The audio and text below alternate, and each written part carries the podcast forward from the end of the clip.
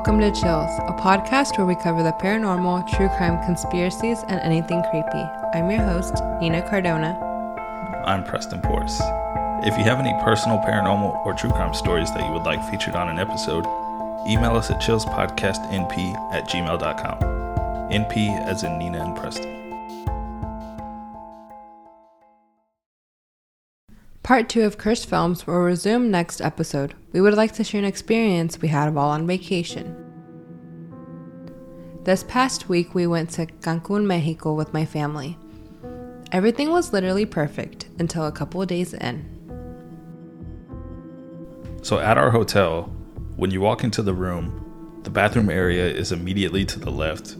If you walk into that area, the toilet is on the left, the shower's in front of you, and the sinks are to the right. It's like an open concept room, so the sinks basically open up to the rest of the room. There's barely any privacy in these rooms. Anyway, as you walk into the rest of the room, the giant bed is on the left, and in front of that is the couch. To the right of the couch is a table with two chairs. They sit in front of the TV, and next to the TV is the balcony.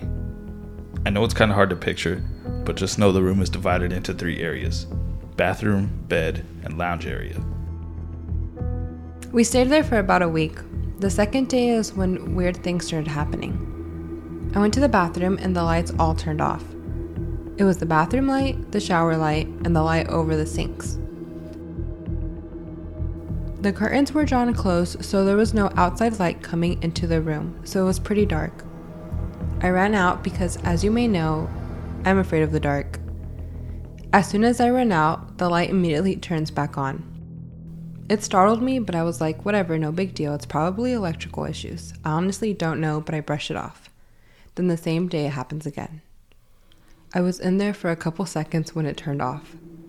I start waving my hands in the air, thinking there is some sort of motion sensor, but there isn't. So I quickly get out and the lights turn back on. This is why I thought their lights were on some sort of motion sensor, because when I would leave the restroom, they would turn on. Again, I don't think much of it until it starts happening every day, almost twice a day. It never happened when I would take a shower or when I was getting ready. I don't know if y'all can hear this, but we have my dog Thor in here and he's snoring, so I'm sorry about that. This is when I asked my mom and my sister if this had happened in their rooms, but they said no. Later that day, I was getting ready for dinner. I was doing my makeup in front of the mirror Beyond the mirror, I could see the TV and the table with two chairs. One of the chairs wasn't tucked in under the table, it was out to the side. In the corner of my eye, I saw a pale woman sitting there. I look up and no one is sitting there. The TV was behind the chair, so I assumed it was just the TV. But Preston was watching music videos, and what I saw didn't match what was on TV. Again, I brushed it off and continued doing my makeup when I saw it again. In the corner of my eye, I see a pale woman in white clothing sitting at a chair. The thing is, it wasn't off to the side, it was right in front of me, but behind the mirror where I was doing my makeup. This time it really freaked me out, so I told Preston. We walked over to the table and he tucks the chair under the table. This is when I decided I am going to ask the front desk if I can change rooms, since the lights keep turning off on me and now I'm seeing a woman in my room. I finished getting ready and we went down to have dinner with my family. We were rushing to finish eating since every night the hotel has a different show in the outdoor theater. It's usually packed and hard to find seats for all of us to sit together. Tonight it was a Mexican show with folklorico dance and with mariachi, and I didn't want to miss this. Luckily, we were able to find seats together since everyone was in the courtyard watching the Aztec show. I am not quite sure what was going on, all I knew was that it was some sort of ritual and they were burning something that smelled like sage. I don't think much of it. A few days go by when I realize the lights in my hotel room haven't turned off. Also, I didn't have any more experiences that scared me. It wasn't until I left that I came to the realization that the ritual the Aztecs were performing cleansed the area. Again, I didn't see the ritual they were performing, I just passed by and saw a couple seconds of it but Preston can describe what the ritual involves. So it usually starts out with a man raising a conch shell and he blows into it. The deep sounds call spirits as he turns to the six directions north, east, south, west, earth, and sky. Turning with him, women in blouses and long skirts raise lit incense burners to the same six directions. This call begins the ancient ritual of the Temazcal, or Aztec sweat lodge. Before entering the lodge, the women say a prayer and brush every person with incense smoke.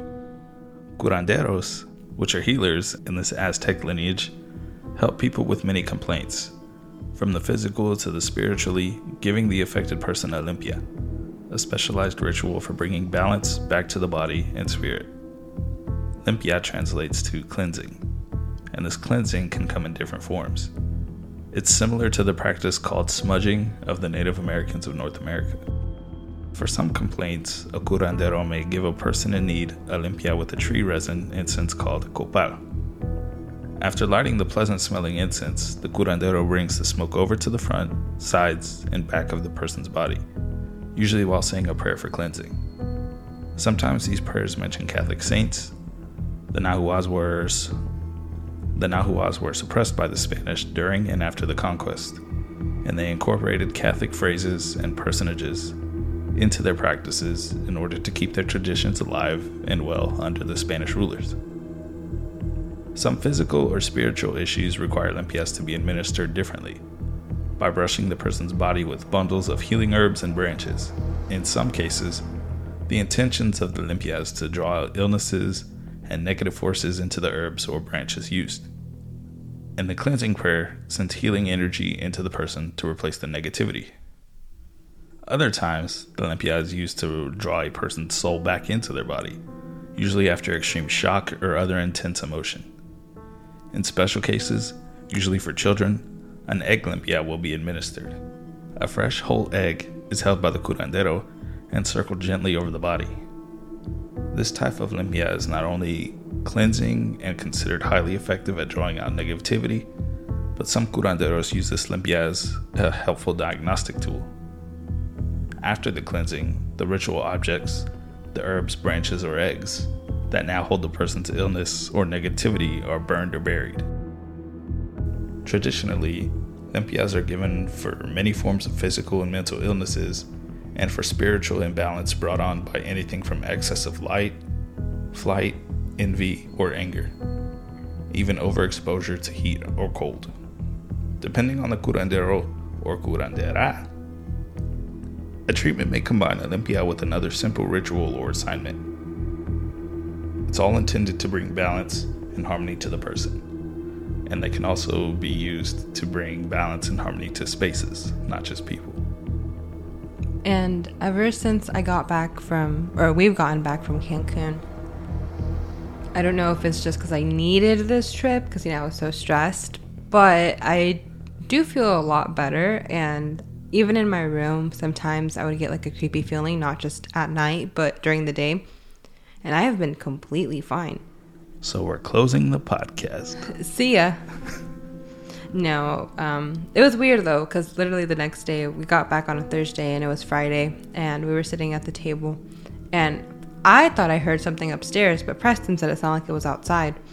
Either way, we heard something. It sounded like a thud, but the thing is, Thor was sitting right next to me because, of course, he wanted some food. Um, Thor is uh, one of her dogs. Yeah. So my dog Thor was sitting next to me, and of course he wanted some of our food that we were eating. Um, but we heard the thud, and as soon as we heard it, me and him both turned around to see like what it was. And I swear I heard it upstairs, but Preston said it was outside. So either way, but that's all that's happened. So I think that's pretty good. We'll see how long it lasts. No, don't say that. Okay. I literally feel like a lot better Nothing weird happening, no weird energy. I feel a lot better. Good. So and if y'all Thor. hear any weird noises, yeah, that's Thor. He's in here today. He's a chonk. He is our Basset Hound mix. He's supposed to be a purebred, but I think he's mixed with a Bloodhound because he's like super tall. I think he's mixed with a hamburger. Oh my gosh. And he weighs like 90 pounds.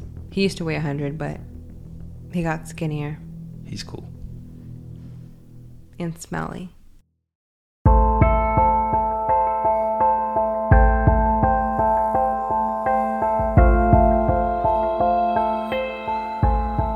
And that concludes this week's episode of Chills. Thanks for listening, everyone.